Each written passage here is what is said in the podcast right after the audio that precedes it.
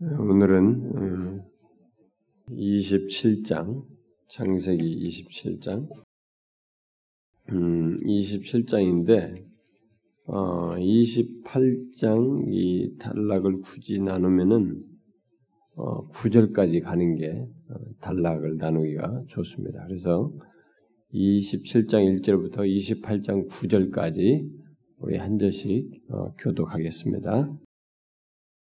이삭이 나이가 많아 눈이 어두워져 잘 보이지 못하더니 맏아들 에서를 불러 이르되 내 아들아 하매 그가 이르되 내가 여기 있나이다 하니 이삭이 그에게 내가 이제 내가 알지 못하 그런즉 내 기구 곧 화살통과 활을 가지고 들여 나가서 어, 나를 위하여 사냥하여 내가 즐기는 별매를 만들어 내게로 가져와서 먹게 하라 내가 죽기 전에 내 마음껏 내게 축복하게 이삭이 그의 아들 에서에게 말할 때 리브가가 들었더니 에서가 사냥하여 오려고 들로 나가매 리브가가 그의 아들 야곱에게 말하이르되 내 아버지가 내 형 에서에게 말씀하시는 것을 내가 들으니 이르시 나를 위하여 사냥하여 가져다가 별미를 만들어 내게 내가 먹게 하여 죽기 전에 여호와 앞에서 내게 축복하게 하라 하셨으니 그런즉 내 아들아 내 말을 따라 내가 네게 명한 대로 해라.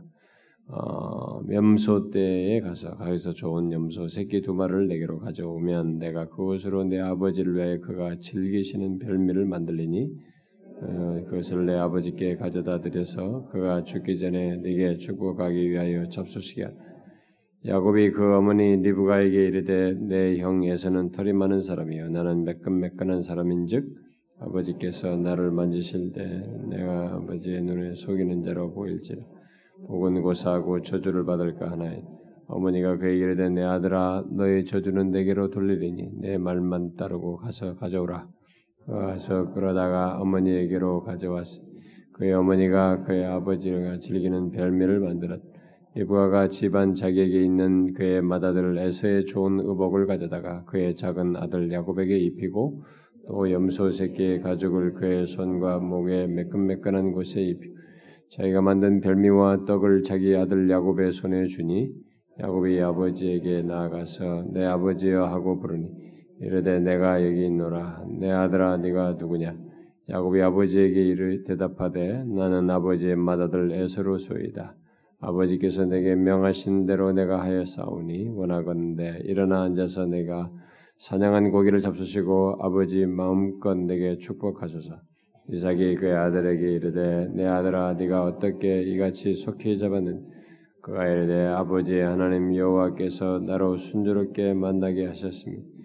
이삭이 야곱에게 이르되 내 아들아 가까이 오라. 네가 과연 내 아들 에서인지 아닌지 내가 너를 만져보려 하노라. 야곱이 그 아버지 이삭에 가까이 가니 이삭이 만지며 이르되 음성은 야곱의 음성이나 손은 에서의 손이로다. 하며 그의 손이 형 에서의 손과 같이 털이 있으므로 분별하지 못하고 축복하였더라.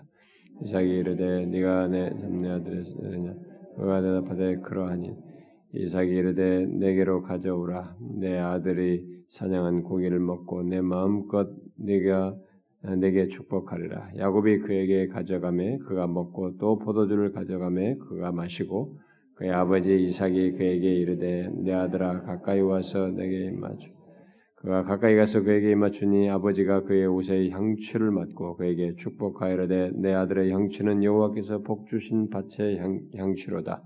하나님은 하늘의 사과 땅의 기름짐이 풍성한 곡식과 포도주를 내게 만지시고 만면이 너를 섬기고 열국이 내게 굴복하려니 네가 형제들이 주가 되고 내 어머니의 아들들이 내게 굴복하며 너를 저주하는 자는 저주를 받고 너를 축복하는 자는 복을 받기를 원하노라. 이삭이 야곱에게 축복하기를 마치며 야곱이 그의 아버지 이삭 앞에서 나가자 곧 그 형 예서가 사냥하여 돌아온다. 그가 별미를 만들어 아버지에게로 가져, 가지고 가서 이르되 아버지여 일어나서 아들이 사냥한 고기를 잡수시고 마음껏 내게 축복하소서. 그의 아버지 이삭이 그에게 이르되 너는 누구냐? 그가 대답하되 나는 아버지의 아들 곧 아버지의 맏아들 에서로소이 이삭이 심히 크게 떨며 이르되 그러면 사냥한 고기를 내게 가져온 자가 누구냐? 네가 오기 전에 내가 다 먹고 그를 위하여 축복하신즉 그가 반드시 복을 받을 것이니라. 에서가 그의 아버지의 말을 듣고 소리내 울며 아버지에게 이르되 내 아버지여 내게 축복하소서 내게도 그리하소서 이삭이 이르되 내 아우가 와서 속여 내 복을 빼앗았도다. 에서가 이르되 그의 이름은 야곱이라 함이 합당하지 아니하니까 그가 나를 속임이 이것이 두 번째니이다. 저는 나의 장자의 명분을 빼앗았고 이제는 내 복을 빼앗았나이다. 또 이르되 아버지께서 나를 위하여 빌복을 넘기지 아니하셨나이까? 이삭이 에서에게 대답하여 이르되 내가 그를 너희 주로 세우고 그의 모든 형제를 내가 그에게 종으로 주었으며 곡식과 포도들을 그에게 주었으니 내 아들아 내가 네게 무엇을 할 수 있으랴? 에서가 아버지에게 이르되 내 아버지여 아버지가 빌복이 이 하나뿐이니까? 내 아버지여 내게 축복하소서 내게도 그리하소서 하고 소를 높여 우니 그 아버지 이삭이 그에게 대답하여 이르되 내 주소는 땅의 기름짐에서 멀고 내리는 하늘 이슬에서 멀 것이며 너는 가를 믿고 생활하겠고 내 아우를 섬길 것이며 네가 매임을 벗을 때는 그 멍에를 내 목에서 떨쳐버리라 했. 그의 아버지가 야곱에게 축복한 그 축복으로 말미암아 에서가 야곱을 미워하여 심중에 이르기를 아버지를 곡할 때가 가까웠은즉 내가 내 아우 야곱을 죽이리라 했더니 마다달레에서의 이 말이 리브가에게 들림에 이에 사람을 보내어 작은 아들 야곱을 불러 그에게 이르되 네 형 에서가 너를 죽여 그 하늘을 불려하니 내 아들아 내 말을 따라 일어나 하란으로 가서 내 오라버니 라반에게로 피신하여 내 형의 노가 풀리기까지 몇 날 동안 그와 함께 거주하라. 내 형의 분노가 풀려 네가 자기에게 행한 것을 잊어버리거든 내가 곧 사람을 보내어 너를 거기서 불러오리라. 어찌 하루에 너희 둘을 이르랴. 예부가가 이사에게 이르되 내가 햇 사람의 딸들로 면면 내 삶이 싫어졌거늘 야곱이 만일 이 땅의 딸들 곧 그들과 같은 햇사람의 딸들 중에서 아내를 맞이하며 내 삶이 내게 무슨 재미가 있으리? 이삭이 야곱을 불러 그에게 축복하고 또 당부하여 이르되 너는 가난 사람의 딸들 중에서 아내를 맞이하지 말고 일어나 바단 아람으로 가서 내 애주부 부도엘의 집에 이르러 거기서 내 외삼촌 라반의 딸 중에서 아내를 맞이하라. 전능하신 하나님이 내게 복을 주시어 네가 생육하고 번성하게 하여 네가 여러 족속을 이루게 하시고 너와 너와 함께한 자손에게도 주사. 하나님이 아브라함에게 주신 땅곧 네가 거류하는 땅을 네가 차지하게 하시기를 원한 이에 이삭이 야곱을 보내매 그가 바단 아람으로 가서 라반에게 이르렀으니 라반은 아람 사람 부두엘의 아들이요 야곱과 에서의 어머니 리브가의 오라비더라. 에서가 본즉 이삭이 야곱에게 이르고 그를 바단 아람으로 보내어 거기서 아내를 맞이하게 하였고 또 그에게 축복하고 명하기를 너는 가난 사람의 딸들 중에서 아내를 맞이하지 말라. 또 야곱이 부모의 명을 따라 바단 아람으로 갔으며 에서가 또 본즉 가난 사람의 딸들이 그의 아버지 이삭을 기쁘게 하지 못한 다 같이 읍시다.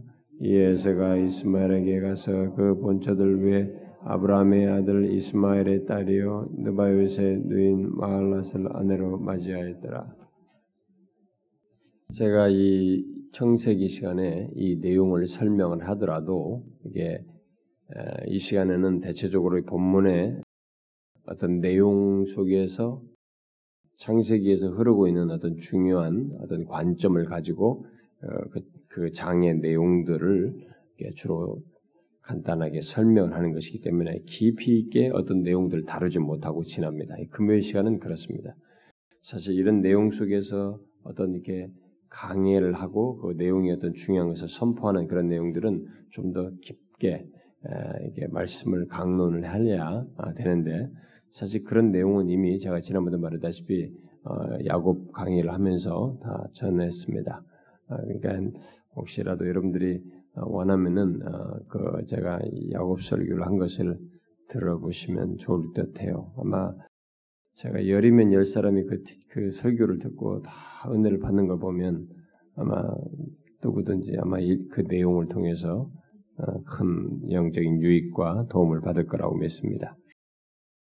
자, 자 이제 우리는 그 26장 후반부에서 이제 이 에서가 이방인의 아내를 이렇게 맞이하는 것을 통해서 뭔가 아, 에서는 이 대를 이어서 이렇게 아브라함의 그 씨로서의 복 그리고 이삭에게 주는 그 이삭을 통해서 대를 잇는 씨의 복을 받기에 적합치 않은 듯한 그 모습을 이렇게 이미 인상 지우는 말들을 이렇게 마지막에 서술해 줬는데 바로 그 내용에 이어서 실제적인 면에서 이삭이 그렇다고 하는 것을 어, 보기도 하게 되고 또 실, 이제 실제로 이 사람이 복을 받지 못하는 장면을 어, 우리가 27장에서 보게 되는데 우리는 여기서 이제 많은 걸 생각할 수 있습니다. 여러분 이 성경에서 오늘 우리가 27장에 나오는 이 내용에서 어떤 모험적인 행동을 찾기 어렵습니다. 아, 예를 들어서 여러분들이 이삭이라든가 리브가라든가 야곱이 이렇게 거짓말을 하면서 이렇게 한 것들을 모범으로 생각하면 안 됩니다. 아, 우리는 여기서 무엇이 이 사실 이 내용 속에서 중요한지를 놓치지 말아야 됩니다. 그런 것들을 모범적으로 생각할 수 없어요. 그들이 그렇게 아, 이 괴계를 발휘하고 음, 뭐 이삭과 에서가 한 팀이 되고 리브가와 야곱이 한 팀이 돼서 각각의 이 머리 싸움을 해가면서 일종의 음모를 각각 꾸며가면서 어떤 일을 저지르는데 아, 그 가운데서 뜻을 이루시는 분은 하나님이신 것을 보게 됩니다. 우리는 인간은 별 수가 없어요. 항상 보지만은 인간은 뛰고 날아봐야 자기 수준에서 생각하고 자기 유익 차원을 생각하는 수준입니다. 거기서 결론을 내리시고 그 가운데서 선을 이루시며 자신이 택한 자를 통해서 뜻을 이루시는 것은 하나님 예, 그분의 뜻대로요. 그분의 계획대로 된다는 것을 보게 됩니다. 자, 우리가 그것을 놓치지 않고 보면 되겠고요. 앞에 우리가 26절 후반부에서 에서는 이 40세의 해적 속의 딸들 중에서 두 명과 결혼해서 이삭과 리브가에게 근심거리가 된 내용을 우리가 보았습니다. 자, 에서는 음, 그런 행동을 통해서 언약의 부르심으로부터 멀어지는 언약의 부르심에 무지하고 거기에 별로 관심이 없는 그런 또 하나님의 약속을 이렇게 무시하는 이런 모습을 우리가 계속 성경을 여기서 아브라함 때부터 쭉 보지만은 하나님의 언약과 약속을 무시하는 것이 얼마나 인생에게 이게 큰 손실인지 우리가 계속 보는 겁니다. 이스마엘도 봤지만은 이제 여기서도 보는 것입니다. 하나님의 언약과 약속을 무시하는 것이 얼마나 인간에게 불행스럽고 큰 그 복으로부터 멀어지게 되는지를 우리가 여기서 잘 보게 됩니다.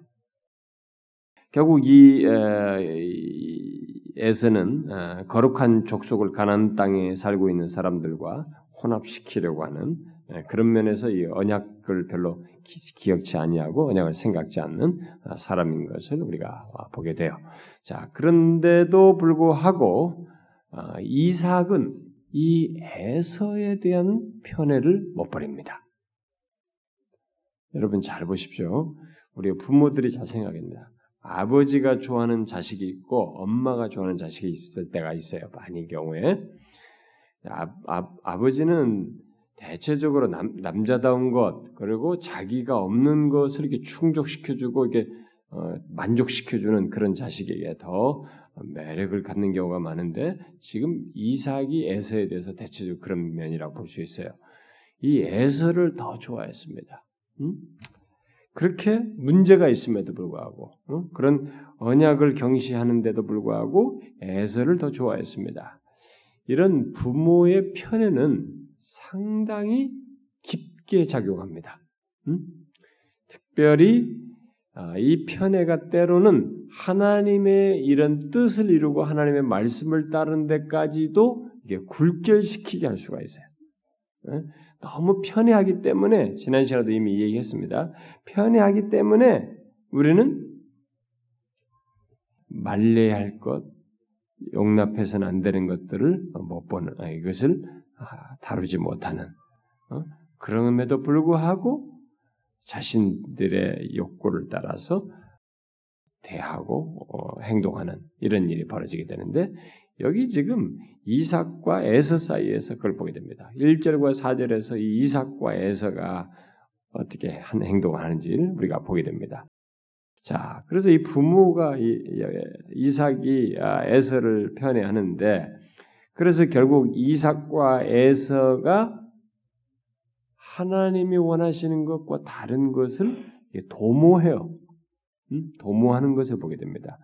이삭은 야곱이 언약을 상속할 자인 것을 알고 있었습니다. 왜냐하면 이미 임신했을 때 하나님께서 그들에게 말씀하신 것을 들었고 그걸 같이 부모로서 나누었단 말이에요. 다 알고 있는 얘기입니다. 그런데도 불구하고 이 편애가 그것을 누르고 있는 것입니다. 그걸 밀어내고 있는 것이. 그러니까 여러분들 중에 이 정도로 어, 그런 것을 안 가져본 사람들은 뭐 이게 아, 그럴 수 있느냐 이렇게 말할지 모르겠는데 그럴 수 있어요. 특별히 영적인 상태가 이게 충만해 있지 않으면 깨있지 깨있고 정말 은혜가 충만하지 않으면 더욱 그럴 수 있습니다. 여기 27장의 시작을 이삭이 나이 많아 눈이 어두워져 잘 보이지 못하더니 이렇게 함으로써 이 서술을 하고 있습니다. 그러면서 이삭의 어리석음이 전개되고 있는 거예요.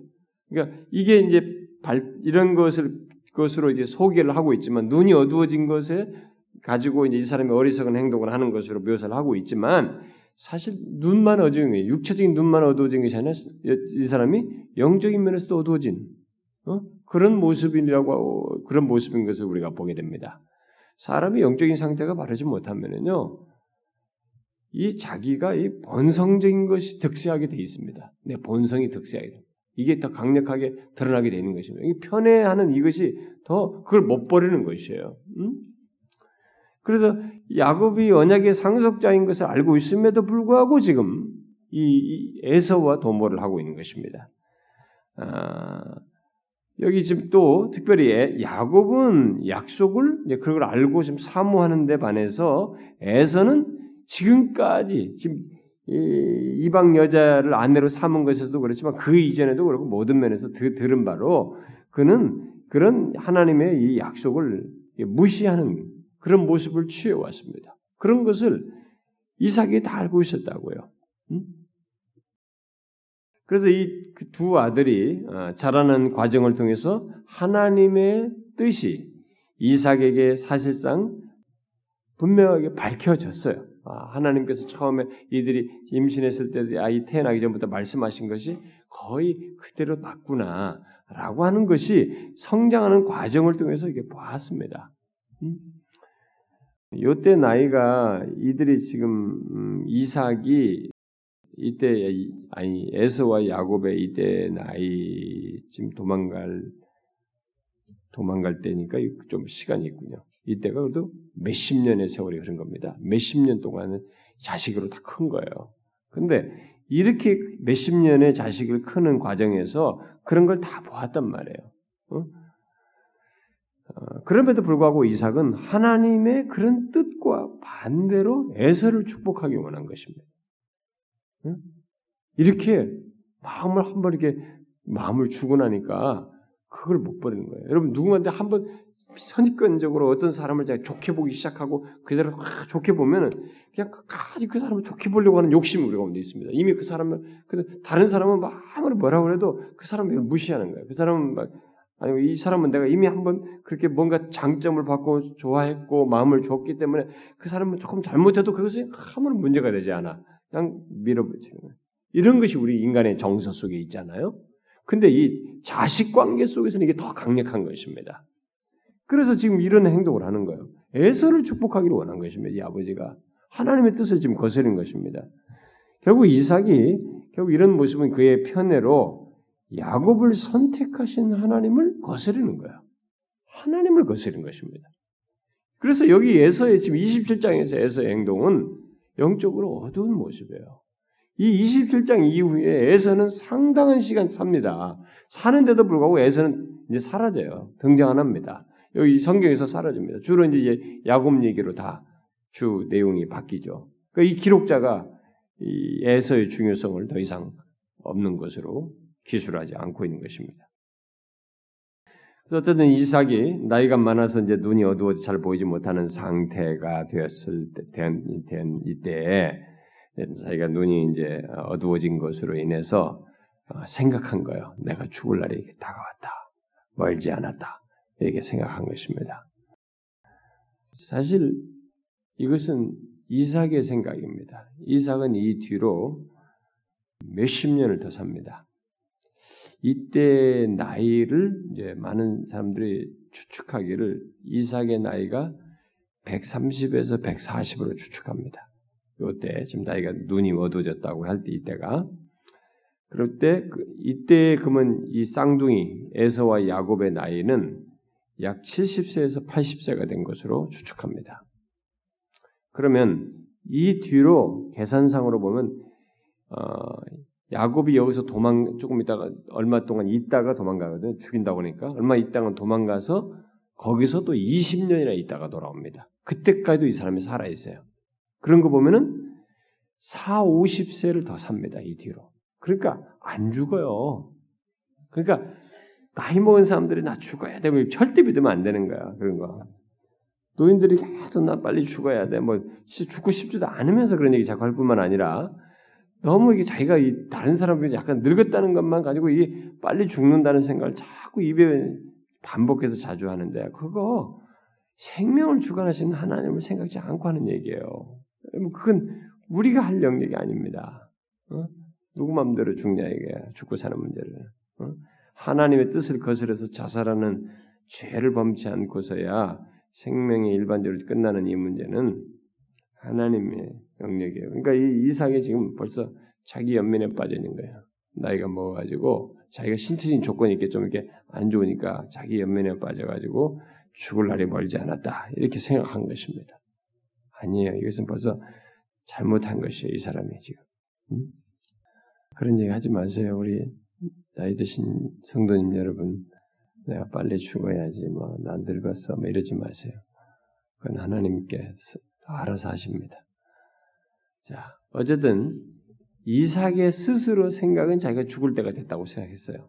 죽을 때가 되었다고 판단하여서 자기 아들들을 축복해야 되겠다. 죽기 전이니까, 죽을 때가 됐으니까. 그리고 그 축복할 때가 왔다고 생각한 것입니다. 그리고, 아, 이제, 축복을 하는데 그 자신의 축복의 마음을 일단 에서에게 두고 에서를 축복할 마음으로 이 예서 이삭의 고집을 보시라고요. 음? 이게 지금 다 고집 부르는 거예요. 이삭이 지금 하나님의 뜻을 따르지 않는 것입니다.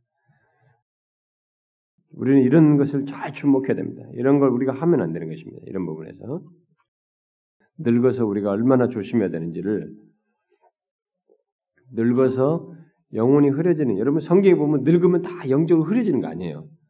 모세도 영적으로 흐려지지 않았어요. 바울도 영적으로 흐려지지 않았습니다. 안나도 흐려지지 않았습니다. 반드시 흐려지는 거 아니에요. 오히려 성경은 겉사람은 후패나 속사람은 날로 새롭다고 그랬어요. 그럴 수 있는 거예요. 우리는 늙으면 영적인 흐릴 것이라고 생각, 미리 그런 생각 우리가 먹어서 그렇습니다. 그런 거 아니에요. 정반대 효과가 있습니다. 항상 하나님을 가까이 하고 경건에 힘쓰며 하나님의 말씀을 통해서 진리에 비춰서 자신의 삶을 경건하게 살고자 하는 그 가운데서는 영적으로 흐려지지 않습니다. 성령 하나님께서는 우리가 그러고자 하는 우리 안에서 역사하시는 분이시지 내가 뭐 그냥 뭐 흐리멍텅한데 아니 그 그런 거 원한 어? 원하는데도 아니야 너는 늙었으니까 막 영적으로 어두워라 이렇게 하지 않는다고요. 성령께서 오히려 돕는다고. 어? 그러니까 그런 데서 헷갈리지 마세요. 우리는 오히려 나이가 먹을수록 영적으로 그러니까 단 대부분의 나이 먹은 사람들이 내가 늙었으니까라고 하면서 하나님과의 관계에서 이 경건을 힘쓰질 않아서 그래요. 응? 늙었다고 이어서 그렇지 않아요. 성령을 믿으시면 됩니다. 여러분들이 성령을 믿으시고요. 늙어서도 하나님의 말씀을 가까이 듣거나 읽을 수 없으면 듣는 것이라도 말씀을 가까이 하면 우리가 영, 이게 영적으로 혼미해지지 않습니다. 분별력 상실하지 않아요. 이삭은 지금 몸도 그렇지만 영적으로 지금 흐려져 있어요. 옛날 그런 모습이 아닌 것입니다. 그래서 지금 이제 죽을 때가 됐다. 그래서 축복해야 되겠다. 근데 누구에게? 에서에게 하겠다는 거예요. 언약의 축복을 주겠다는 것입니다. 그래서 에서를 불러가지고 이 얘기하는 겁니다. 야, 이제 내가 늙어 죽을 날이 얼마 죽을는지 알지 못한다. 그러니 네가 가서 화살을 너의 주묵인 화살을 가지고 가지고 나를 위해서 사냥해 가지고 내가 즐기는 별미를 만들어서 내게로 가져와서 먹게 하여 내가 죽기 전에 내 마음껏 내게 축복하게 하라. 제가 옛날에 어렸을 때요 부흥사들이 와서 이 별미라는 단어를 가지고 막 얼마나 막 우리를 계속 웃겨가면서 설교를 하는지 이 별미라는 단어 근데 내가 커서 보니까 이 별미가 아무것도 아닌 게 이 단어를 가지고 왜 그렇게 사람들을 설교를 많이 했을까 나는 의아스러워요. 별미 여기 별미가 뭐예요? 그냥 좀 맛있게 좀 해된 내 미각을 돋구는 그 음식을 맞는데 이걸 가지고 무슨 막 영적인 설명 무슨 설명을 했던 것 같아. 어? 말씀의 별미 새 별미 막 이러면서 했던 것 같아. 어렸을 때니까 난 뭘 몰랐지 그런 거다. 근데 내가 커서 목사가 되다 보니까 뭐 그런 의미도 없는 것인데 이거 다른 거 아니에요. 이 사람이 지금 자기 늙어서 미각을 쫓고 쫓고 있는 거예요. 늙으면 이 맛이 없어져. 그러니까 어떤 때는 맛있는 거 먹고 싶은 때가 있어요. 나이가 먹어서. 젊었을 때, 뭐 저도 젊습니다만, 20대, 30대 우리 어른들은 돌에도 씹어서 쓰면 소화된다고 그래. 뭐든지 없어서 못 먹잖아요. 다, 뭐든지 다 맛있잖아요. 근데 이 미각이 떨어집니다. 130세. 이게 130세잖아요. 이게 떨어져요. 늙어서도 이 미각이 좋은 사람들은 굉장한 복입니다. 근데 이게 떨어진 상태에서 별미를 머금고 축복하기를 원했다.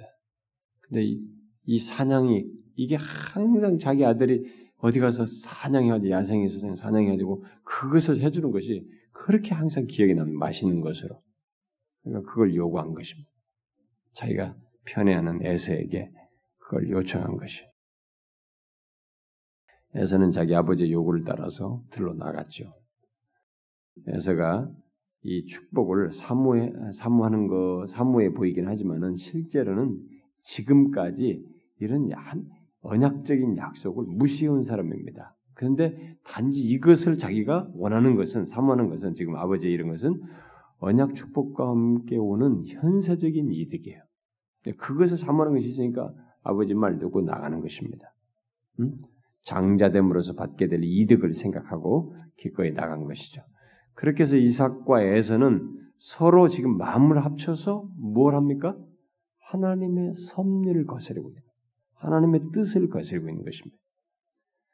그들은 야곱을 하나님께서 택하신 자라고 하는 것을 인정하지 않았고 하나님의 계획을 방해하는 데까지 나간 것입니다. 여러분 아버지가요 이거 잘해야 되거든요 영적인 분배를 하나님이 분명히 말씀하셨잖아요. 그동안 70년이나 80년이 자식이 커오면서도 봤잖아요. 이걸 안 하는 거 보세요. 거기다 별미를 운운하면서 하나님의 계획까지 방해하려고 끼어든 것입니다. 그들이 하나님의 뜻에 순종함으로써만 얻어질 수 있는 복을 어, 복은 원치 않고 자신들이 원하는 대로 그냥 밀어붙이고 있습니다. 자, 그에 대해서 그 다음에 이 집안에 재밌는 집안이자 네? 그 다음 이 얘기가 나오죠. 5절부터 13절에서 이제는 반대 이 집안 중에 또 다른 그룹이 형성되어 있죠. 리브가와 야곱의 또 음모가 저쪽엔 이삭과 에서의 음모인데 여기 리브가와 야곱의 음모. 우리가 이 성경을 가지고 야 음모를 잘라도 엄마하고 짜야 이긴다 이렇게 하면 안 됩니다. 어, 꼭 그런 식으로 생각하면 안 됩니다. 그런 거 교훈하려고 이런 거 기록한 거 아닙니다. 여기 5절 어, 이하부터는 어, 리브가와 이 야곱이 이 상황에 대해서 어떻게 하는지를 기록하고 있습니다. 리브가는 맹렬 여성이에요. 적극적인 여성입니다. 음, 그러면서도 여인이라 태어날 때 자식을 낳을 때 하나님으로부터 이 자식들에 대해서 받은 이 예언의 말씀이 있기 때문에 약속의 말씀이니까 이것을 더 확고하게 붙들고 있는 사람이에요. 아, 이것도 크게 작용하고 있어요. 리브가는 그런 면에서 이제 긍정과 부정이 섞여 있습니다. 아, 리브가는 이 이삭의 계획을 이제 알게 되죠. 여기서 어쩌면 이삭의 그런 이 마음을 바꾸려는 리브가의 노력이 거부되고 이삭이 홀로 지금 에서를 불러가지고 시켰는지도 몰라요. 엿들어서 알게 됐으니까 응? 자기하고 얘기도 안 하고 엿들어서 했으니까 이게 지금 이삭도 고집 부린 거고 응? 자기 아들 에서에게 주겠다고 고집 장자에 보게 보내는 것이고 그것에 이 리브가도 맞상대를 하는 것입니다. 자 어쨌든 리브가는 이삭의 계획을 알고 그 계획이 실현될 수 없는 일을 하고 있다라고 믿은 것입니다. 왜냐하면 하나님이 이렇게 말씀하신 것이 아닌 것을 지금 행하고 있다고 본 거죠. 그래서 자신은 그런 확신을 가지고 야곱에 대한 편애까지 있는 데다가 그런 확신이 있기 때문에 이제 더 밀어붙이는 것입니다. 자신이 야곱이 하나님께서 약속한 대로 야곱이 복을 받도록 하는데 더 나름대로 확신을 가지고 편에다가 그런 신앙적인 확신에다가 해주고 야곱이 복을 가르치도록 하는데 앞장서게 됩니다.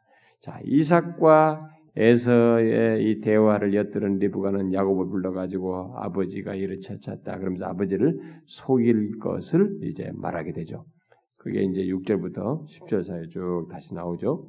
근데 야곱이 그 얘기 듣고 속이는 걸 두려워합니다. 응? 만일 자기가 그렇게 했다가 들키면은 이 축복은 그냥 저주받을 것이 아니냐. 자기 저주받을 것 생각 두려워했어요. 그러나 이 리브가는 뭐라 합니까? 이 맹렬 여성을 보시라. 모든 책임을 자기가 지겠다. 저주를 내게로 돌리리니 이렇게 말했어요. 내 아들아, 부모의 자식 사랑이 이래 이래 이러는데 야, 이 오버하고 있습니다. 응? 너의 저주는 내게로 돌리니 내 말만 따르고 가서 가져오라. 이렇게 시켰어요. 아, 그래서 야곱은 여기서 야곱은 어떻게 하는 게 옳은 것이겠어요? 이 상황에서. 네? 음, 어머니의 말을 따라서 하지 말아야죠. 이런 때는 오히려 자신이 책임질 옳은 행동을 해야죠. 하나님의 말씀을 하나님의 말씀을 거스르는 죄악된 방법의 제한은 부모의 요청도 거절해야 하는 것입니다. 그러나 리브가는 저주도 두려워하지 않고 예, 말을 하죠. 이게 저주도 두려워하지 않고 이렇게 막 밀어붙이는 것은 하나님의 뜻이 야곱이 축복받을 것이라고 말한 것이 분명히 있고 그렇기 때문에 나중에는 모든 것이 잘 될 것이라는 나름 확신하고 있었기 때문에 이렇게 저주까지 자기 두려워하지 않으면서 밀어붙이는 것이라고 볼 수 있습니다. 여기서 리브가는 믿음과 죄를 함께 혼합하고 있습니다. 여러분 이것이 우리가 잘 배워야 됩니다. 믿음과 죄를 함께 혼합하고 있는데 이것은 경계해야 됩니다. 믿음과 죄는 함께 섞으면 안 됩니다. 만약에 믿음의 죄를 섞으면 그 죄로 말미암아서 파생되는 문제가 있어요. 그것은 우리가 삶 속에서 결국 어려움으로 경험을 해야 됩니다. 우리가 나중에 리브가에게서도 그걸 보게 됩니다. 그런데 어쨌든 이 여인은 너무 확신을 가지고 있었기 때문에 확신을 가지고 야곱에게 막 오히려 확신을 갖도록 막 밀어붙여요. 그러면서 이삭을 성공적으로 속이기 위해서 계획을 촥촥촥촥 얘기합니다. 야, 이때 가는 뭐 야무소 새끼 가져와라 그러니까 그 다음에 뭐 어? 옷을 막털 걱정 걱정하지 마라 염소 새끼를 다 하고 너 옷도 다 입어 머리가 얼마나 잘 돌아갑니까? 자식 걱정하는데 뭐 착착착 다 나왔어 벌써 어? 털 많은 것까지 다 해줄 방법을 다 세웠어요. 놀랍죠. 정말로 놀랍습니다. 하여튼 부모의 이 이것은 정말 누가 따라갈 수가 없어요. 그렇게 아, 아, 계획을 세웠어요. 예. 그런 리브가의 행동 속임수는 분명히 죄악이죠. 예, 그녀는 에서를 축복하려는 이삭의 마음을 변경시키지 아, 못했을 때 스스로 어, 자신의 말씀을 이루시는 그 언약의 하나님을 믿지 않고 자기가 그 일을 하려고 했던 것입니다. 설사 이런 일이 벌어진다 할지라도 언약의 하나님께 맡겨야 한 것입니다. 하나님은 죽으신 분이 아니에요. 하나님은 무활동자가 아닙니다. 아무리 인간이 뭐 끝장을 내겠다고 다 왔어도 아닌 것이에요. 여러분 성경을 잘 보세요. 이스라엘 사람들이 성 밖에 막 쳐들어와가지고 꽉 찼단 말이야. 아람 군대가 왔다 이게. 그막 벌, 벌떼처럼 왔다. 그 우리는 다 끝장났다. 근데 어떻게 됐어요? 가보니까 하룻밤 사이 그 모든 군대가 다 죽어 있어요. 그러니까 우리는 생각을 못 하는 거예요. 자꾸 하나님을 무활동의 하나님을 생각해요. 현실성을 갖지 못한 하나님을 자꾸 생각하는 거예요. 안 그래요, 여러분. 그래서 내가 빨리 성급하니까 빨리 내가 해야 빨리 뭐가 된다고 자꾸 생각하는 거야. 하나님이 그렇게 어? 무활동적으로 계신 분이 아니에요. 그렇게 착각하면 안 됩니다. 그래서 뭐 우리가 막 수단 방법을 쓰고 막 죄를 섞어 가지고 하나님 믿는 것에다가 죄까지 섞어서 막 일 저지를 문제가 아니라고요. 자신의 말씀을 이루시는 언약의 하나님께 우리는 우리는 그렇게 할 수 없을 때 도저히 이게 안 될 때는 그렇게 하나님께 맡겨야 되는 것입니다. 우리는 거짓 가운데서 하나님의 축복을 얻으려고 하는 노력이 잘못이라고 하는 것을 여기서 배워야 됩니다. 우리는 거짓 속에서 하나님의 축복을 얻는 것은 그건 바람직한 것이 아니에요. 믿음과 죄는 함께 섞어서 행할 것이 아닙니다. 그건 잘못이에요. 뒤에 이제 14절부터 29절을 보게 되면 이 야곱이 이제 어머니의 지시를 따라서 잘 사기를 치 사기를 치죠, 진짜. 예, 그래서 축복을 받아내는 장면을 보게 됩니다. 야곱은 어머니가 시키는 대로 했습니다. 어, 야곱은 어머니가 만든 별미를 아내가 뭐 남편이 뭐가 맛있었는지 다 아니까 뭐 다 별미 다 만들어서 했겠죠. 어, 그뭐 나이가 먹어서 염소고기인지 밖에서 무슨 사슴고기인지 알게 뭐야. 뭐 비스무리해야 되면 뭐 먹을 수 있겠죠. 맛만 내면 되니까 별미 입맛이 없는 사람.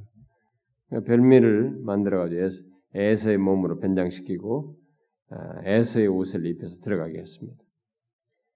이삭은 야곱의 목소리를 듣고 의아해했죠. 어? 그런데 의심을 하게 되지만은 이 모든 하는 행동을 따라서 결국 속아 넘어가게 됩니다. 야곱의 속음에 넘어가게 되죠. 이상한 듯 할 때에 이삭은 어쩌면은 양심이 동할 수도 있었을 거예요. 자기가 지금 잘못하고 있으니까.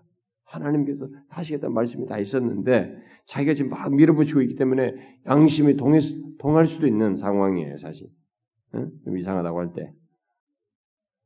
야곱, 야곱이 축복을 받았는데 에서에게 하려고 하는 자신의 행동이 잘못되다는 것을 생각할 수 있는 기회이기도 한 것입니다. 그래서 막 자꾸 확인하는데 장면을 보게 되면 어쨌든 이삭은 야곱의 야곱이 입은 이 에서의 옷 냄새를 맡으면서 축복하기 시작하죠. 그는 야곱에게 27절부터 아, 29절의 내용의 축복을 하게 됩니다. 응? 27절 29절. 그 내용이 다 뭐예요? 여기 보면 땅의 축복을 합니다. 응? 풍성한 곡식과 포도주를 내게 얻게 땅의 축복. 그 다음에 민족들에 대한 권세, 만민이 너를 섬기고 열국이 되게 굴복하게 된 민, 민족들에 대한 권세. 그 다음에 야곱 자손이 축복과 저주의 경계선, 분기점이 될 것이라고 예언합니다. 너를 저주하는 자는 저주를 받고 너를 축복하는 자는 복을 받는다. 라고 하는 이런 축복을 하게 됩니다. 그래서 이삭은 야곱에게 하나님께서 아브라함에게 주셨던 축복을 이렇게 이양하는 이런 이제 유언적인 축복을 하게 되죠. 그러나 우리가 뒤에 가보면 야곱을 보낼 때, 바다나람으로 보낼 때 3절과 4절에서 다시 축복하는 내용이 나오는데 28장 3절과 4절에서 이 28장 3절과 4절에서 축복한 것을 볼 때 여기 지금 27절부터 29절 사이의 축복은 이렇게 뭔가 마음껏 축복하지 않은 듯한 인상을 남겨줍니다. 우리는 여기 이삭의 집에서 어쨌든 이런 이삭의 집에서 일어나는 아, 일들이 서로가 죄로 얼룩져 있는 걸 보게 됩니다. 하나님의 일이에요. 하나님의 축복입니다. 하나님께서 약속하신 것을 가지고 얘기하는 것입니다. 그런데 여기에 죄로 얼룩져 있어요. 여러분 이것을 잘 생각하셔야 됩니다. 예수 믿는 우리 집안들, 여러분들도 다 예수 믿는 집안이잖아요. 대부분 사람들이 예수 믿는 집안이 우리가 다 같이 예수 잘 믿으려고 해요. 그리고 신앙생활 여러분들이 하려고 합니다. 그리고 뭐 아내는 아내대로 남편은 남편대로 자식과 함께 신앙생활 잘 해보려고 합니다. 그런데 여기에 우리들이 이렇게 하는 가운데서 하나님을 믿는다고 하면서 죄가 이렇게 얼룩져 있으면, 엉켜 있으면, 여러분 한번 생각해 보세요. 그런 집안을 한번 생각해 보라고요. 지금 이 집안이 그렇습니다. 응? 하나님의 이런 복된 일이 약속에서 잠시적으로 착착착착 잘 진행될 일이에요. 그런데 이 사이에 서로가 인간적인 욕심, 편애, 뭐 이런 것들로 인해서 또 각자의 본성적인 욕구들을 따라서 이렇게 하면서 여기에 죄로 얼룩져 있어요. 여러분, 그럼 어떻게 되겠어요? 그것으로 인해서 고생해요. 음, 고생하는 일이 거의 있게 되죠. 이렇게 죄로 얼룩졌음에도 불구하고 뜻이 이루어져요. 왜? 그런 상황에서도 하나님께서는 이삭과 에서의 계획을 넘어서서 자기가 택한 자를 축복하시는 뜻을 이루십니다. 그 축복은 하나님의 택한 자로부터 빼앗아갈 수 없다고 하는 것을 보여주십니다. 아무리 에서가 그렇게 하고 아, 이삭이 어떻게 하더라도 하나 그 하나님께서 택하신 자에게 약속하고 그를 통해서 이루시고자 하는 이 축복은 누구도 빼앗아갈 수 없다는 것을 보여주십니다. 여기 하나님의 택한 자로서의 야곱은 하나님께서 택하신 자인 그리스도의 모형입니다. 여러분 그리스도께서 하나님의 택하신 자로서 이 땅에 오셔서 하실 때 그에게 그를 통해서 드러내시는 하나님의 축복은 누구도 떼어갈 수가 없죠. 누구도 빼앗아갈 수 없는. 그래서 그리스도께서 모든 것을 그대로 다 고난 중에서도 마지막에 최종적으로는 하나님의 그런 축복을 어, 드러낸 어, 그 상태에 이르게 되는 것을 보게 됩니다. 여기 야곱은 바로 그것입니다. 누구라도 마찬가지입니다. 누구라도 택한 자는 이와 같이 하나님의 축복이 그를 떠나지 않습니다. 이것을 믿으셔야 됩니다. 하나님께서 택한 자는 그를 향한 하나님의 축복이 떠나지 않아요. 누가 뭐 괴계를 쓴다고 해서 빼앗겨지는 것이 아닙니다. 어? 뭐 방위꾼이 있다고 그래서 그게 빼앗겨지는 것이 아니에요. 하나님께서 약속한 축복은 빼앗기지 않습니다. 자신이 택한 자에 대해서 뭐 그런 것을 여기서 보여주고 있는 것이죠. 자, 이제 30절부터 40절에 뒤에서 나온 에서 얘기가 나옵니다. 야곱이 이제 방에서 나왔어요. 얼마 있지 않자 에서가 사냥에서 돌아왔습니다. 그래가지고 막 그 서둘러서 막 요리를 해서 아, 가지고 왔습니다. 아주 자기에게 축복해달라고 음식 가져왔다고 했습니다. 이삭이 여기서 어떻게 해요? 아, 자기가 속았다는 걸 깨달은 것입니다. 그 이전까지는 모든 것이 약간의 어떤 불확실성, 불확실하게 알고 있었, 있었 던 상황인지 몰라도 이제는 어떤 일이 벌어졌는가를 확실하게 지금 알게 되는 거예요. 이 아무리 눈이 어두워도 이제 전율할 상황이 온 거예요. 여기 지금 이 사람이 그래서 33절에 그 심히 크게 떨었다고 그랬어요. 이 등장하는 이 에서의 등장과 함께 어? 심히 떨어요. 얼마나 두려운 일인지를 알게 된 것입니다. 그는 자기 장막에서 일어난 모든 죄를 깨닫게 되는 상황이에요, 지금. 자기가 에서를 편애해서 왔다는 것도 얼마나 죄인인지를 깨달았을 것이고, 음? 하나님의 말씀이 자기 계획과 행동을 이기신다는 것도 깨닫게 되었을 것이고, 어? 모든 것을 다 깨닫게. 그래서 심히 크게 떨면서 네, 깨달은 것이, 그것이 깨달음을 시사하는 겁니다. 그래서 33절 하반절에 뭐예요? 그가 반드시 복받을 것이다. 인정합니다. 자기가 축복한 야곱이 반드시 복받을 것이다. 라고 인정합니다. 에서는 분통하고 서럽고 모든 것이 그래서 소리내서 울면서 야곱의 이름이 사기꾼인 것을 상기시키는 말들을 내뱉습니다. 응? 그래서 36절이죠. 그의 이름이 야곱이라 함이 합당하지 아니 아니까 그가 나를 속임이 이것이 두 번째입니다. 전에는 나의 장자의 명분을 빼앗고 이제는 내 복을 뺏어서 이전에는 명분이었어요. 이제는 실속을 뺏은 것입니다. 자기 말대로. 응? 아버지께서 나를 위해 빌복을 남기지 아니하였습니까? 라고 하면서.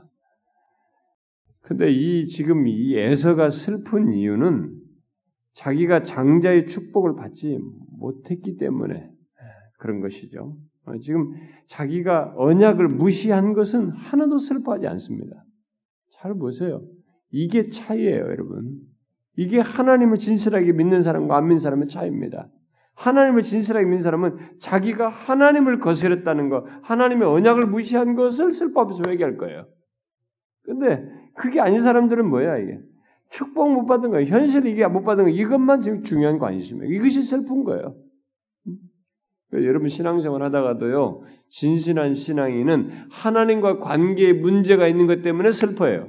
근데 이 잘못된 신앙을 가진 사람은 자기 현실의 문제가 안 풀린 거, 뭐 하나님께서 뭐 안 준 거, 이거 가지고 슬퍼해.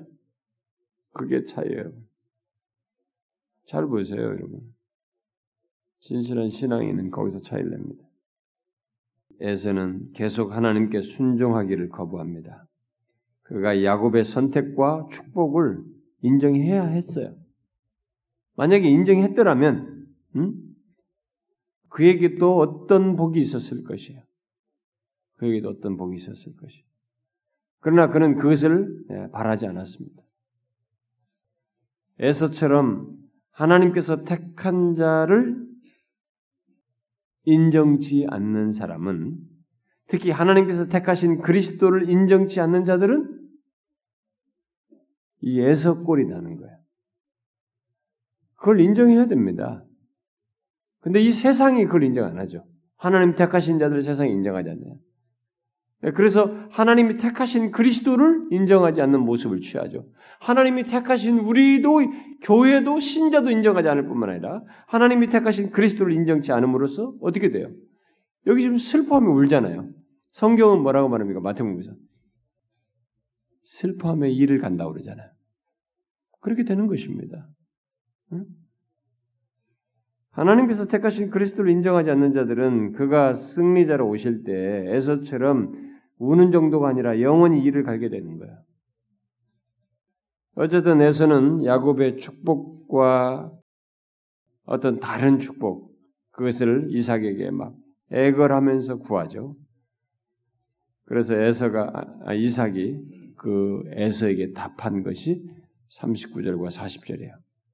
내 주소는 땅의 기름짐에서 멀고 내리는 하늘 이슬에서 멀 것이요. 너는 칼을 믿고 생활하겠고 내 아우를 섬길 것이며 내가 매물 벗을 때에는 그 멍에를 내 목에서 떨쳐버리라. 이 얘기는 뭐예요 이게? 이게 지금 축복이에요? 이 대답은 사실 에서의 장래의 무서운 예언입니다. 이거. 응? 왜냐하면 야곱에게 반역하는 것은 그리스도에게 반역하는 것을 의미하였고 그렇기 때문에 더 이상 좋은 얘기를 할 수가 없어요. 야곱을 섬겨야 한다는 것이. 그런 가운데서 너에게 그 조건 아래서 네가 할 수 있는 것은 봐요.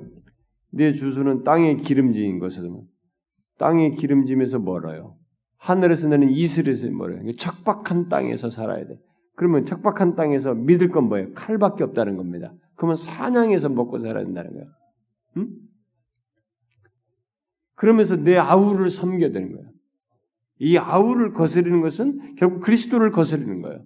아들을 거스리면 안 되는 거예요. 아우를 섬겨야 되는 네가 나중에 힘이 있어가지고 능력이 돼서 이 매임에서 벗어날 때는 그 맹인을 내 목에서 벌쳐지겠다. 그러니까 이게 무서운 예언이죠. 그러나 불행하게도 이 에서의 자손들, 에돔 족속들은 이스라엘과 하나님의 언약에 대해서 끝없이 적대적인 행동을 했습니다. 계속 적대적인 행동을 했죠. 그렇지만 그들 중에도 그리스도 앞에 무릎 꿇는 자들이 있었다는 것은 분명합니다. 여러분 에서의 후손들에게는 그 나중에 에돔 족속들 중에는 헤롯 왕이 있죠. 여러분 예수님 당시 헤롯 왕도 에돔 족속이에요. 어, 그래서 열등감이 더 많아가지고 더 어, 이게 이 로마를 등에 업고 여기를 다스리고 막 그랬는데 나중에 예수 그리스도께서 오시고 난 뒤로는 이 에돔 족속들 중에 예, 그리스도께 무릎 꿇고 돌아오는 자들이 있었죠.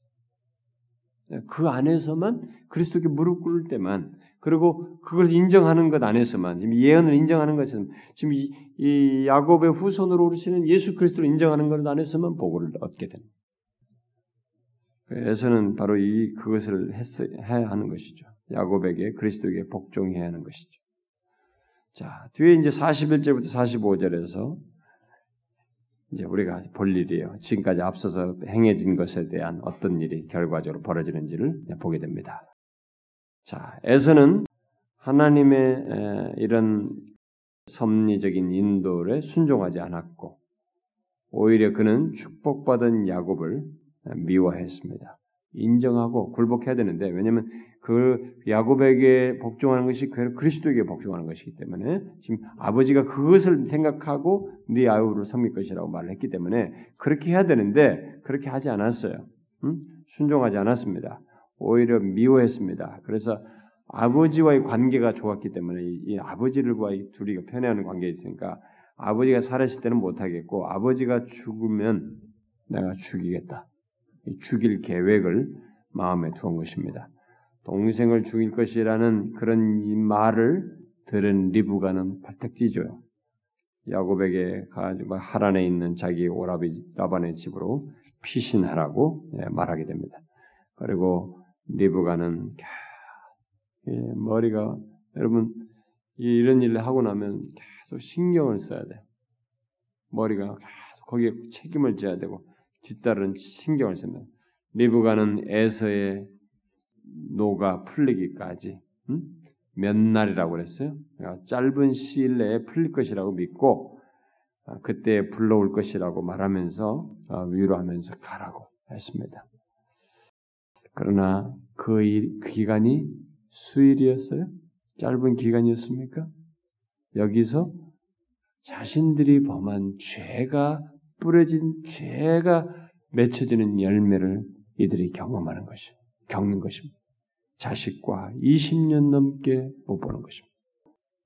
자기가 사랑하는 자식이지만 불안 속에서 보내야 했고 가서 어떻게 됐는지도 모르면서 20년 넘게 못 보는 것.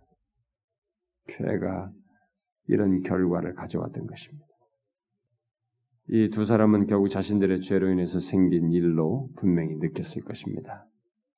그러나 우리는 그 와중에서 하나님께서 택하신 자에게 생기는 택한 택하신 자에게 있게 하시는 고난이라고 하는 것을 아, 보게 됩니다. 야곱은 하나님의 부르심과 약속에 완전히 복종해야 했기 때문에 그것을 위해서는 자기의 이런 고집, 자기의 생각, 자기 주장 이런 것들을 버려야 했습니다. 그런데 그게 쉽게 벌어집니까?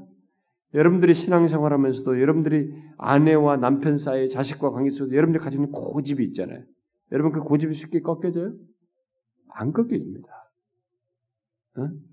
우리가 나름 생각하면서 막 했던 것이라도 자기가 가지고 있는 이 고집이 쉽게 뭐 그냥 아 내가 한번 꺾어야지 이렇게 해서 잘 안 꺾여요.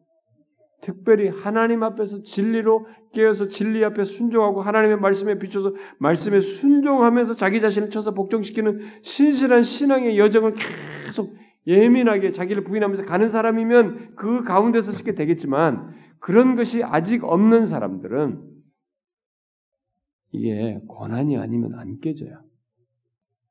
그래서 하나님의 택하신 자들은 이 과정을 겪습니다. 고난이라는 과정을 통해서 하나님의 사람으로 이렇게 만들어져요. 그래서 이제부터 이 야곱은 고난이라는 광야에 탁 내던져집니다. 하나님의 택하신 자이기 때문에 또 이것이 있기도 한 거예요. 여러분. 그걸 그렇게 생각하셔야 됩니다. 하나님은 고난을 통해서 야곱의 고집을 꺾으시는 일을 이제 뒤이어서 그의 인생 속에서 하십니다. 예, 야곱은 고난의 길을 가야 했습니다. 여러분과 저는 아무리 내가 교만 떨고 뭐 내가 아닌 척하고 아, 나는 강한 척해도 우리는 다 약함의 요소를 가지고 있어요. 그래서 현실 속에서 고난을 겪게 되면 우리는 꺾여요. 여러분 나는 다른 거 다 괜찮아 뭐 뭐 돈 같은 거 없어도 돼 그래요 없어도 됩니다.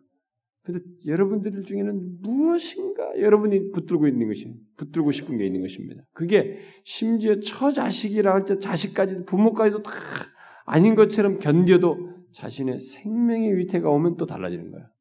무엇이든지 우리는 이 고난의 현장 속에서 꺾일 수밖에 없는 한계를 가지고 있어요. 하나밖에 없는 생명이기 때문에 한 번밖에 없는 인생의 관계들이고 하나밖에 없는 관계들이고 그 중, 소중성을 가지고 있는 그런 일들이기 때문에 그 그것이 타치가 되는 고난을 겪을 때는 우리의 이런 고집이 안 꺾여질 수가 없는 것입니다. 야곱이 거기에 내동댕이 쳐지는 것입니다. 그것은 결국 하나님이 그를 택하신 자이기 때문에 이거 보세요. 에서는 내어 두사야. 내어 버려 두사. 성경에서 제일 버려 무서운 말이 내어 버려 두사예요. 어? 내어 버려 두는 겁니다. 여기서. 이거 변화되는 것이 아직 신경 안 쓰는 거예요, 지금. 그 여기는 이제 이런 죄를 지은 것들을 가지고 하나님의 약속을 그런 식으로 실행하면 안 되기 때문에 그런 식으로 하나님을 믿어서는 안 되기 때문에 이제 그런 것들이 다 다뤄져야 하기 때문에 고난의 자리로 어, 내어지게 됩니다. 그래서 야곱은 고난의 길을 가야 했고 어, 바로 그 고난을 통해서 이제 자기 고집과 자시 자기 방법이 아니라 하나님의 방식으로 하나님의 약속에 복종하는 것을 네, 배우게 되죠. 배워야 하게 됩니다. 자, 그런데 여러분 그리스도도 고난을 당하시잖아요.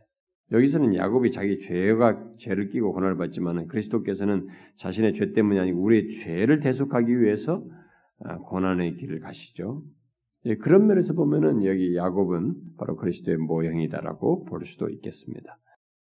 자, 이제 27장 46절부터 28장 9절 사이를 보면 야곱이 이제 순종합니다. 음? 우리는 이걸 그냥 쑥 다른 길이 없으니까 그렇게 하지 아, 그렇게 생각하면 안 됩니다. 어, 야곱이 하나님의 뜻에 복종하는 장면이에요. 리브가는 야곱을 아, 떠나 보낼 수 있는 구실로 에서가 해쪽 속 아내를 취한 것을 이삭에게 말하면서 야곱까지 이 땅에 이 이방인 여자를 아내로 삼게 된다면 자신의 삶에 무슨 재미가 있겠는가?라고 하면서 자기 남편에게 호소하죠. 그러니까 이건 이삭도 싫었던 거예요. 어, 리브가 이런 말 속에는 사실 약속에 대한 어떤 믿음과 어떤 삶이 어, 묻어 있다고 볼 수 있겠습니다. 이삭은 어쨌든 리브가의 말을 듣고 자기도 그건 싫어했기 때문에 야곱에게 불러가지고 바다나무로 가가지고 이 외가에서 아내를 취하라. 응? 그렇게 당부를 하죠. 이제 이삭은 야곱이 약속의 후사라는 것을 인정하게 됩니다. 여기서 이제 부득불하게 인정하게 되죠. 야곱이 약속의 후사인 것을 알고 너는 이쪽에 있는 아내를 얻지 말고 저쪽에 가서 아내를 얻어라. 어, 그래서 그걸 후사인 것을 인정하고 믿었기 때문에 야곱에게 가나안 족속 가운데서 아내를 취하지 말 것을 강조하는 것을 보게 됩니다. 이삭도 이제는 편애 속에서 하나님의 말씀을 거스르는 행동을 이제 포기하죠. 버리게 됩니다. 여기서. 야곱이 떠날 때 이삭은 그에게 아브라함의 완전한 축복을 언급합니다. 3절 4절에 전능하신 하나님이 내게 복을 주시어 이게 아브라함에게 하셨던 복이에요. 그걸 상기시키. 아브라함에게 하셨던 축복을 내게 복을 주시어 네가 생육하고 번성하게 하여 네가 여러 족속을 이루게 하시고 아브라함에게 허락하신 복을 내게 주시되 너와 너와 함께 내 자손에게도 주사 하나님이 아브라함에게 주신 땅, 곧 내가 거류하는 땅을 내가 차지하게 하시기를 원하노라. 아, 여기서 이제 제대로 된 모습을 보입니다. 이삭이. 응? 제대로 된 모습. 일찍부터 그랬으면 이 가족이 이렇게 싸우고 말이 분리 이런 일이 안 벌어졌을 텐데. 응? 이런 갈등에 이 자식들 사이에 죽이고 살려고 하는 이런 갈등을 야기시키고 뭐 이렇게 이렇게 하지 않았을 텐데 이렇게 도망 보내서 이런 고통을 겪지 않았을 텐데 이게 서로가 다 죄가 얼룩지다 보니까 이런 좋지 않은 고생스러운 서로 가정이 어렵게 되는 일이 벌어진 거예요. 여러분, 여러분들의 인생의 미래, 가족의 미래를 여러분 어떻게 예상합니까? 여러분들은 다 여러분 뜻대로 될 것 같습니까? 아닙니다. 여러분 자식들이 커서 여러분 손을 다 벗어납니다. 그 심지어 어떤 자식은 여러분들의 원과 상관없이 멀리 떠나기도 해요. 가지고 이게 어디 외국으로 가서 살아 보니까 가까이 보는 사람보다 못합니다. 이거 뭐 어? 이웃보다도 못한 자식이 아, 예측할 수 없습니다. 우리의 미래를 예측할 수 없습니다. 여러분 잘 보셔야 됩니다. 뭐 그, 그 외국에 간다고 해서 다 무슨 뭐 부정적으로 제가 말하자는 것이 아닙니다. 제가 말하는 것은 이렇게 죄로 얼룩졌을 때 그것으로 인해 생겨나는 문제들을 우리들이 후 나중에 경험할 수 있다는 것입니다. 그걸 우리가 경계해야 됩니다.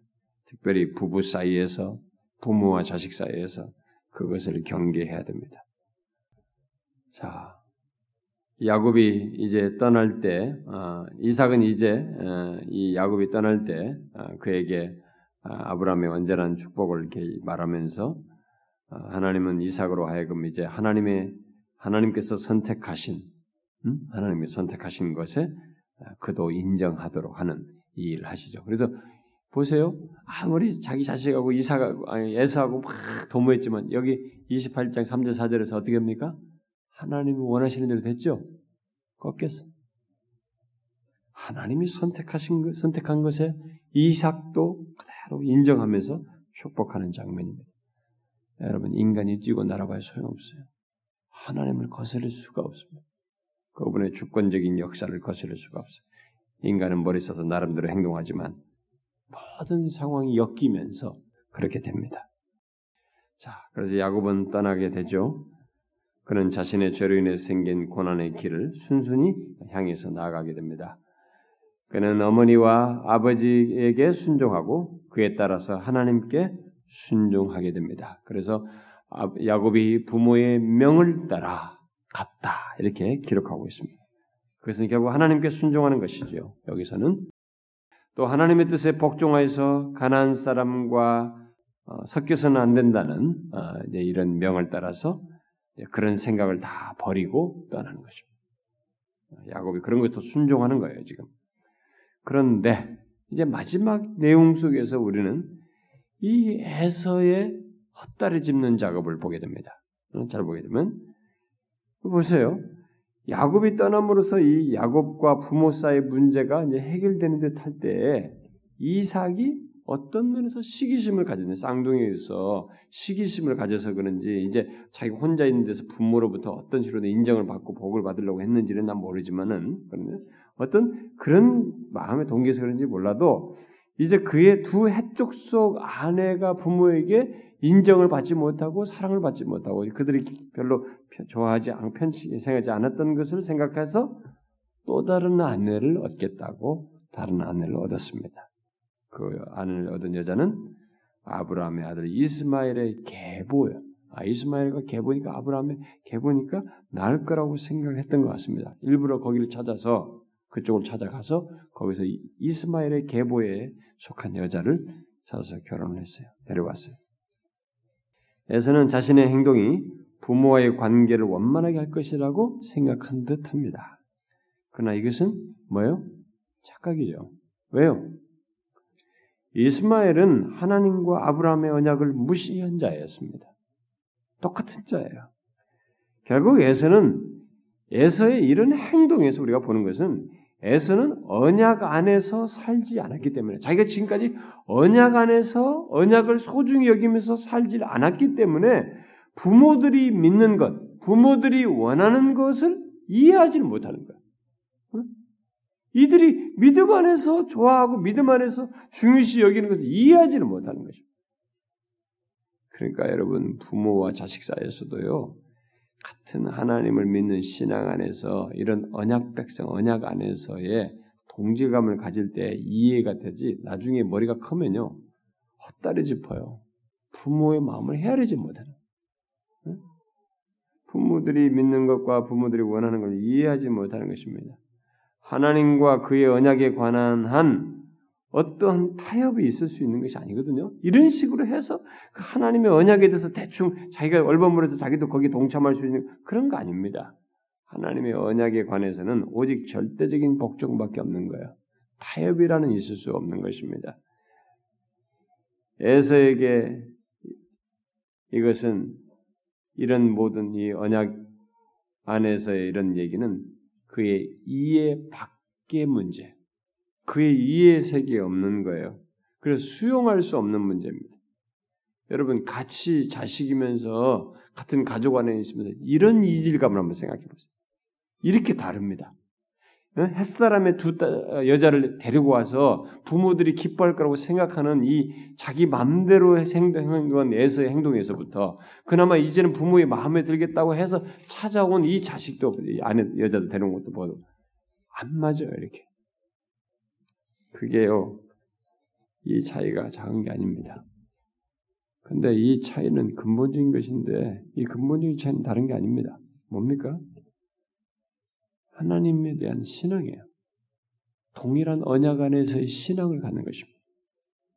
야곱은 거기에 순응한 거예요. 이 죄를 범하고 있지만 그것을 고난을 겪지만 거기에 순응하는 것입니다. 에서는 이게 안 되는 것이에요. 그래서 여러분, 여러분들이 부모로서든 자식으로서든 신앙생활 할때 우리가 이, 이 지금 이제 이, 이 내용 속에서 교훈을 얻어야 됩니다.